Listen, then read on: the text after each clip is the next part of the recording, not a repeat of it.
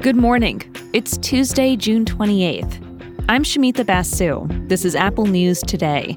Each morning, hear about some of the most fascinating stories in the news and how the world's best journalists are covering them. When the Supreme Court struck down the constitutional right to an abortion, Justice Clarence Thomas wrote in his concurring opinion that the court should also reconsider other rulings that he called demonstrably erroneous. Here's Amy Howe, co founder of SCOTUS blog. So there is a line of cases involving a right to privacy, the right to use contraception, the right to same sex intimacy, the right to same sex marriage. And many people are concerned that with the court's decision overruling Roe versus Wade, that those cases could also be in danger. Justice Thomas is targeting a legal concept called substantive due process. It basically allows courts to protect rights even if they're not spelled out in the Constitution. Howe explains how some worry that the logic in the abortion case could be used to roll back other rights. They would say, for example, applying the same reasoning that the court applied in Dobbs, there's not necessarily a, a history of a right to same sex marriage or a right to same sex intimacy, and would use the same language to strike down those rights. Now, Justice Samuel Alito specifically said in his majority opinion that it should not be used to cast doubt on precedents that do not concern abortion. But the court's three liberal justices wrote a dissent warning about what could happen to other rulings, saying, quote, no one should be confident that this majority is done with its work. Beyond the latest abortion case and its implications, court watchers like Howe are focused on how the newest conservative justices are using their voting power to change the court. We've seen two major cases already involving religion, one striking down a Maine law that barred public funding from going to private schools that provide religious instruction. And then another one on Monday involving a high school football coach who was fired for praying at midfield after the games. And in both of those cases, the court unquestionably moved the law to the right. The court's conservatives also showed their power in a recent ruling expanding gun rights. And Howe says future cases that the court has lined up suggest that they're eager to do more. They will hear oral arguments in the fall in the challenge to consideration of race in undergraduate admissions at Harvard and the University of North Carolina. They have already agreed to take up a lawsuit brought by a graphic designer who does not want to, because of her Christian beliefs, create wedding websites for same sex couples. So the court is continuing to tee up these high profile and potentially controversial decisions.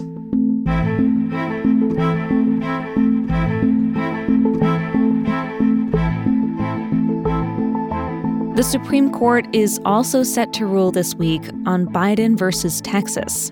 This is the case that's about whether the Biden administration has to maintain the Remain in Mexico policy from the Trump era. It kept asylum seekers from Central America out of the United States while their cases were being processed.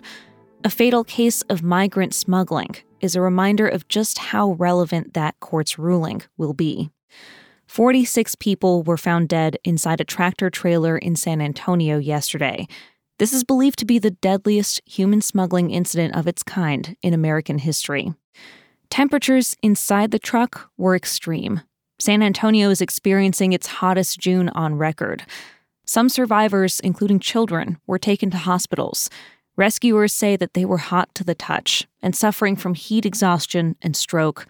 They were badly in need of water, and they were too weak to get out of the truck on their own. San Antonio Mayor Ron Nirenberg spoke from near the scene. The plight of migrants seeking refuge is always a humanitarian crisis, but tonight we are dealing with a horrific human tragedy. So I would urge you all to think compassionately and pray for the deceased.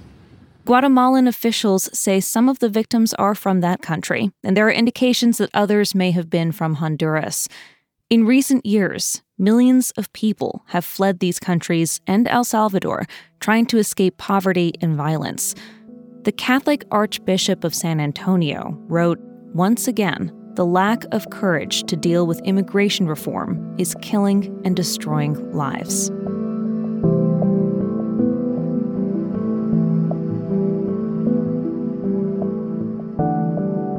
After the September 11th attacks, close to 200 pregnant women who were exposed to toxins in New York were monitored for a study.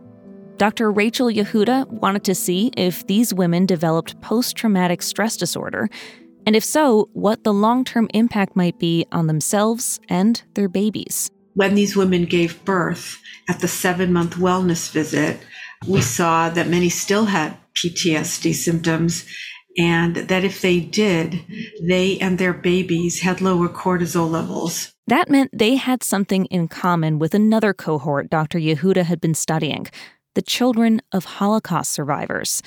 That led Dr. Yehuda and her team to conclude that trauma experienced by one generation can be passed down to the next.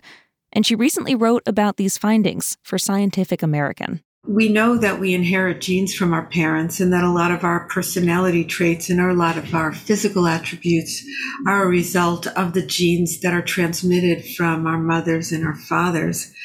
But somehow the experiences of our parents also seem to matter a lot. Not just what's in the genetic code, but also what happened to them. Many of the adult children of Holocaust survivors that Dr. Yehuda observed spoke about having this unsettling feeling grief, guilt, obligation. There was some idea that the other shoe was about to drop. There was some idea that none of the good times were going to last, and that any minute they would need to respond to a danger as their parents had. Those dangers that a parent faced can actually change how their genes function, which can then get passed on to their children. The idea of behavioral epigenetics is that there are environmental influences that can turn genes on and off. And so it stands to reason that this overall design is meant to help facilitate our coping and adaptation. And to the extent that offspring also have some of these changes, many of these changes could be about achieving resilience or achieving greater coping and adaptation. Dr. Yehuda says she hopes her research will help us realize that trauma isn't temporary. It's something that stays with us throughout our lifetimes and can even shape how our future kids deal with adversity.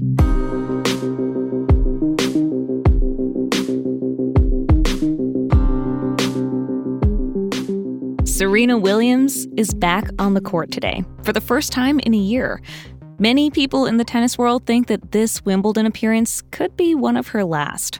She talked about last year's tournament and coming back from the disappointment of getting hurt in the first round. Yeah, Wimbledon was tough last year. I was just, I felt like I just last year was tough. I felt like I was injured for most of the year, and then I ripped my hamstring. That was tough. I don't think anyone ever wants to do that. In Sports Illustrated, Jon Wertheim writes about all the ways Serena made tennis better. She and her sister Venus literally changed the makeup of the sport. It's more diverse now. More than half of the top 100 American women playing tennis are black. Serena pushed tennis to embrace technology to make better line calls. She's pushed the boundaries of fashion in the sport. And she's been vocal about what it means to be one of the greatest athletes of all time and play through pregnancy and motherhood. Wertheim points out Serena faces long odds at this year's Wimbledon. She's 40, she's facing much younger opponents, she hasn't played a professional match in about a year. But he says, win or lose, her legacy is secure. And the setbacks underscore what's special about Serena Williams. She's both superhuman and still just human. You can find all these stories and more in the Apple News app including coverage of a newly announced January 6th hearing starting today at 1 p.m. Eastern. And when you're in the app, keep listening to hear narrated articles from our News Plus partners. I'll talk with you again tomorrow.